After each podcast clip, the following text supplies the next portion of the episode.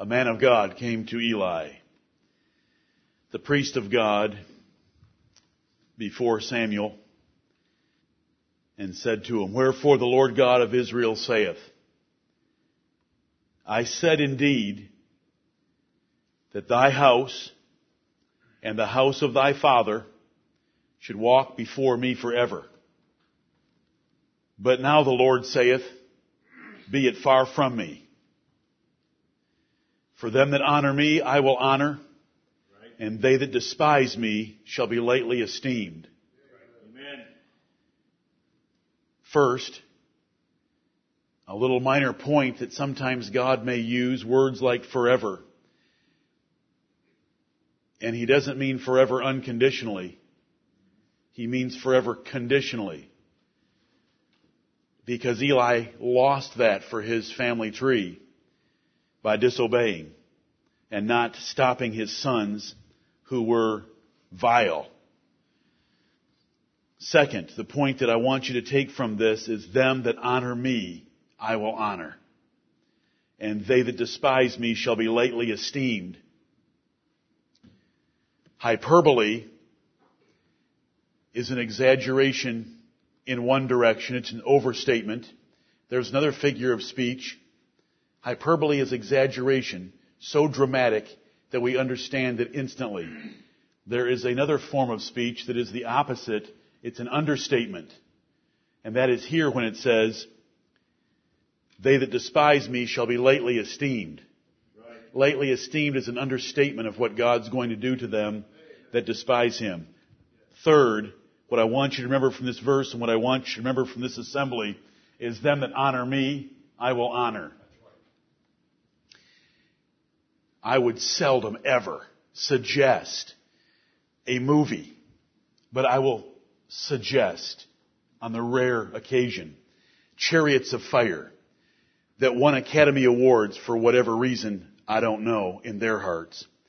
But it's based on 1 Samuel 2.30 and it's a true story about a British runner in the Olympics who, in error about the Sabbath, would not run in the 100 meter heats on Sunday because he was convinced that Sunday was the New Testament Sabbath.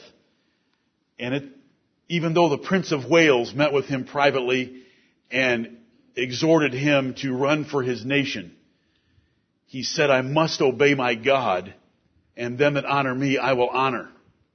The 100 meter sprint is only 10 seconds long in those days. You can run it by, you can run it while holding your breath if you choose to run it that way. It's short. Because of his convictions, he didn't run the 100, but they stuck him into the 400. Very, very different race. And he won the 400 in a world record. Amen. And it's a decent movie.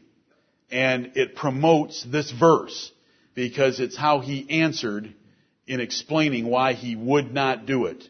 Them that honor me, I will honor. We want to remember it not from chariots of fire. We want to remember it from 1 Samuel 2.30 and we want to remember it applied by Daniel at school in Daniel chapter 1.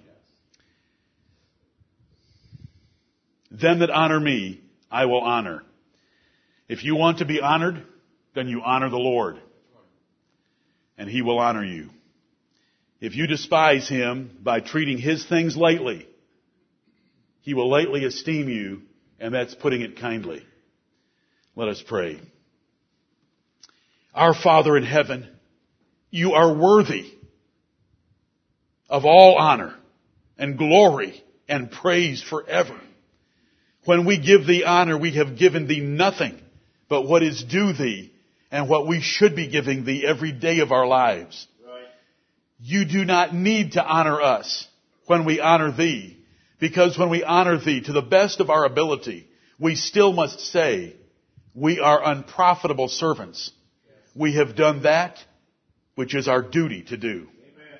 But we thank thee, Lord of heaven and earth, for your goodness, your kindness, in that you would write the scriptures in such a way and lay forth promises like this, which we take by faith, that if we will honor thee, you will honor us. Though we desire to honor thee without any honor, we thank thee for the promise. Heavenly Father, we want to honor thee in this assembly. And oh Lord, I want our youth to think on Daniel's choice in Daniel chapter 1 that he made in difficult circumstances and how you blessed him. And that if they would purpose in their hearts, like he did, you would bless them as well. But if they despise thee and choose the foolishness of peer pressure or what is done commonly by the world around them or what their flesh wants to do, how that you will lightly esteem them, yea, you will grind them to powder.